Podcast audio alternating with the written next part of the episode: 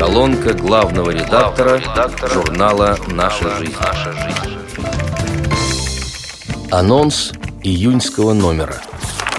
В текущем году наши общественные корреспонденты и сотрудники редакции уделяют особое внимание рубрике «Навстречу съезду ВОЗ». В июньском и июльском номерах журнала будет опубликовано обширное интервью с вице-президентом Всероссийского общества слепых Владимиром Васильевичем Сипкиным. Насыщенная статистическими данными беседа названа «Несмотря и вопреки». Вот как она начинается. Уважаемый Владимир Васильевич, мы не в первый раз обсуждаем актуальные темы. Надеюсь, ныне вновь получится откровенный разговор о наболевшем. В преддверии очередного съезда ВОЗ хотелось бы попытаться разобраться в некоторых важнейших аспектах современной экономики, чтобы думающие и любознательные подписчики журнала хотя бы в общих чертах представили себе сложность задач, стоящих перед Всероссийским обществом слепых, успешное выполнение которых – зависит от каждого из нас. Я всегда с удовольствием общаюсь с представителями периодических изданий для незрячих. Жаль, времени для обстоятельных разговоров постоянно не хватает. Впрочем, сейчас готов аргументированно отчитаться по всем ключевым пунктам, тем более, что уже принято очередное постановление Центрального правления ВОЗ об итогах работы хозяйственных обществ за 2015 год. Нужно сразу отметить, что на этот раз оно появилось еще в апреле, впервые на пару месяцев раньше, чем обычно. Мы сделали все от нас зависящее, чтобы оперативно получить объективные и предельно полные данные с мест. Каковы общие впечатления после анализа данных за 12 месяцев? Результаты радуют. Даже с учетом негативных последствий мирового кризиса, коллективные и целенаправленные усилия по работе с Федеральным министерством промышленности и торговли, а также с Министерством труда и социальной защиты Российской Федерации во главе с Максимом Анатольевичем Топилиным дали положительный эффект. Это особенно ярко проявилось на ряде заседаний антикризисной комиссии. Мы контактируем со всеми заинтересованными лицами, стараясь общаться по возможности в дружеском формате. С удовлетворением могу утверждать, что нас слышат на самом высшем уровне, порой искренне сочувствуя проблемам маломобильных граждан. Еще в мае в публикации «Шансы ловим на лету» в рубрике «Творческая высота» мы начали знакомить наших дорогих читателей с замечательной незрячей исполнительницей и наставницей из Ревды в июне выйдет окончание материала. В нем рассказывается – о духовном богатстве и неординарной судьбе Ларисы Юдиной. Сегодня мы можем заглянуть в творческую мастерскую талантливой Уралочки. Обычно в центре внимания обывателей и средств массовой информации находятся чемпионы и рекордсмены, лауреаты престижных премий и эстрадные звезды. А вот квалифицированные тренеры и выдающиеся преподаватели, а также руководители проектов – частенько остаются в тени своих воспитанников. Сегодня у нас есть уникальная возможность хотя бы совсем поверхностно, протестировать внутренний мир универсальной подвижницы, которая, продолжая выступать, львиную долю усилий тратит на репетиции с талантливыми лидерами чистолюбивых дублеров нынешней артистической элиты уже не всегда юные представители подрастающего поколения уральских самородков упорно грызут гранит музыкальных знаний, регулярно радуя учительницу своими маленькими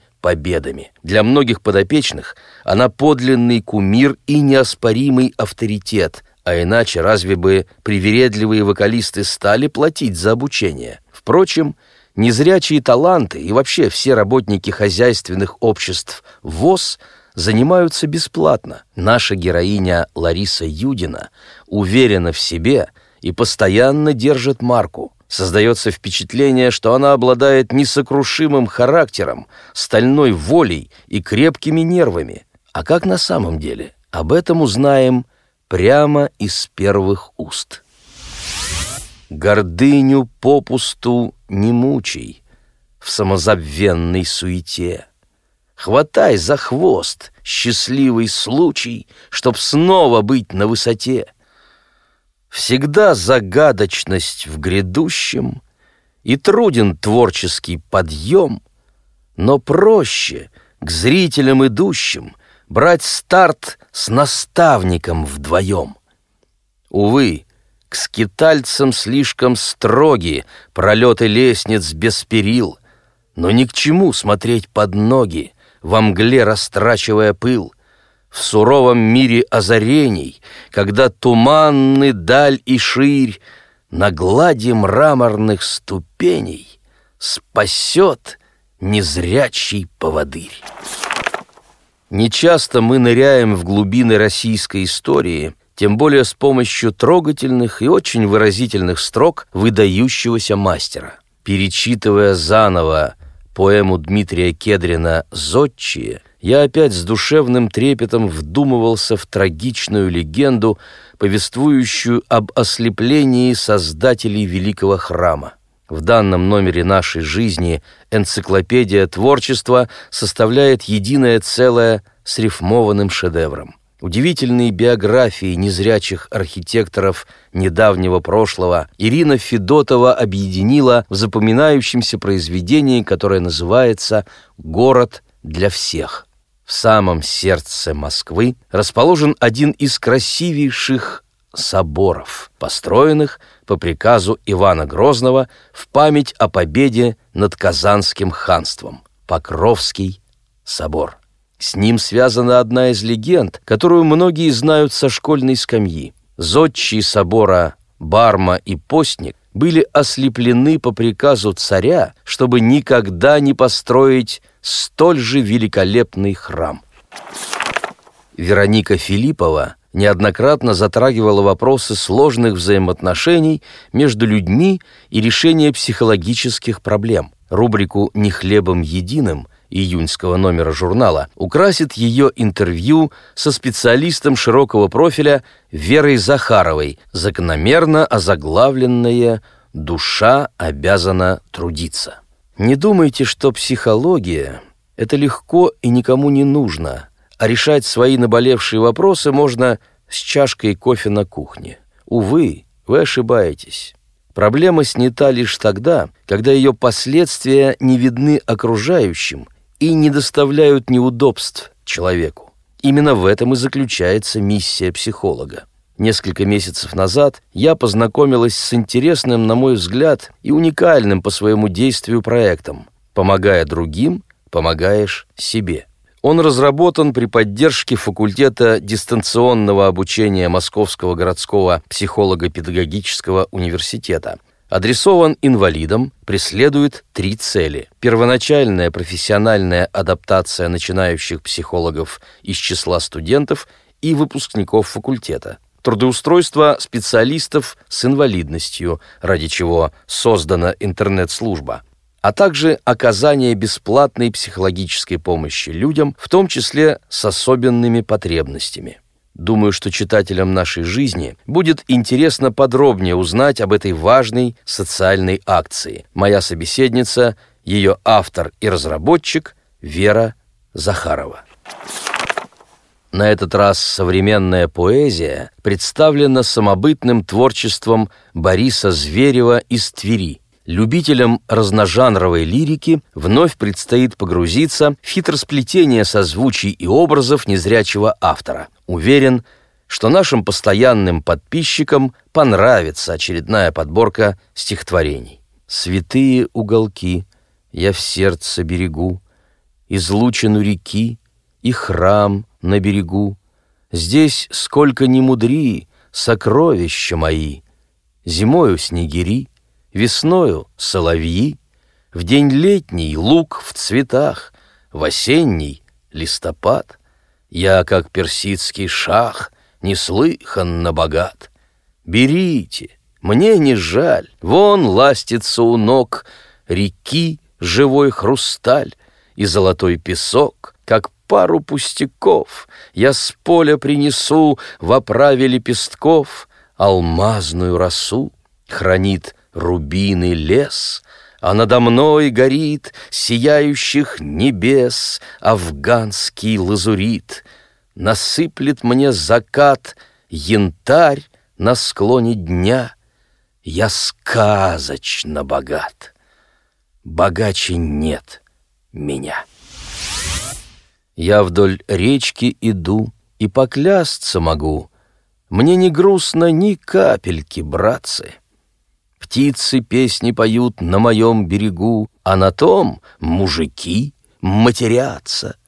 Речка вздулась, проснувшись от долгого сна, Дав широкий простор ледоходу. Снова тему играет в природе весна — Вон как синь проливается в воду, Мне под ноги ложатся трава и жневье, Лук и поле с просонья косматый, И душа, надышавшись простором, поет. Да чего же красиво, ребята! Так с чего ж мужики матерятся, спроси? Отвечаю, натуру их зная — да чтоб я не забыл, что иду по Руси В поднебесных раздумьях витая. В деревне я живу в ладу с природой, Обиды на судьбину не тая. Есть баня у меня за огородом, Простая, деревенская, своя. Когда в календаре до воскресенья Останется всего один листок — я баню натоплю, запарю веник и влезу на полок под потолок. Укроюсь от забот житейской прозы на час-другой в натопленной тиши.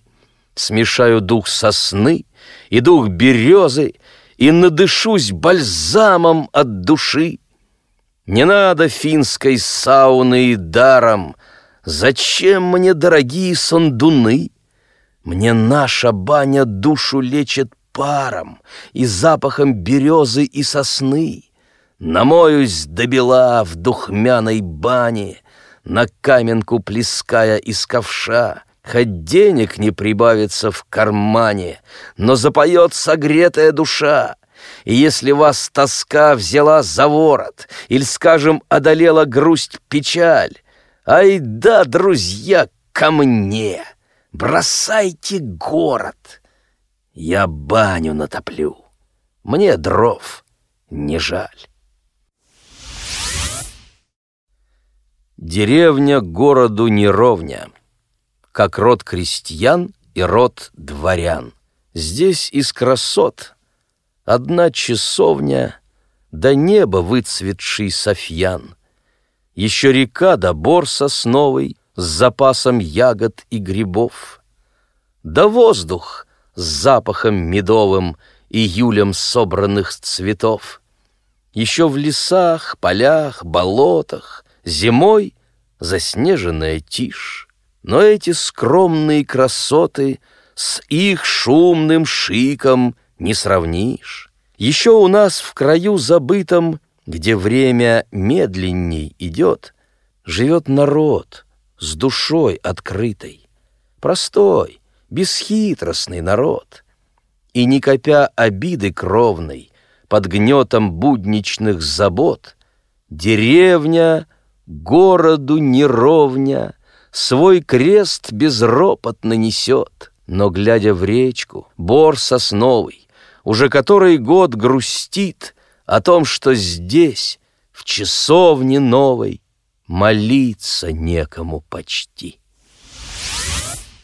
На взгорке сосен мощные стволы, изгиб реки, а чуть поодаль ельник, под соснами скамейки до столы, и словно сторож древний можжевельник. Внизу к воде склоняются кусты, того, гляди, сорвутся и утонут, так девушки из местных, из простых, Роняют грусть-тоску, наверно, в омут. В ложбине не рукав, а галифе ручья, Что берегами резко сужен, Всех приглашает летнее кафе На свежем воздухе вкусить обед или ужин — плывущий по медведице реке или летящий в автоколеснице, увидев этот рай на бугорке, не сможет красотой не восхититься. И подойдет, и сядет посидит, любуясь левитановским пейзажем. Всем, кто сюда планирует визит, мы в визе краткосрочной не откажем. С уважением, главный редактор журнала «Наша жизнь» Владимир Бухтияров. Читал Алексей Богдасаров.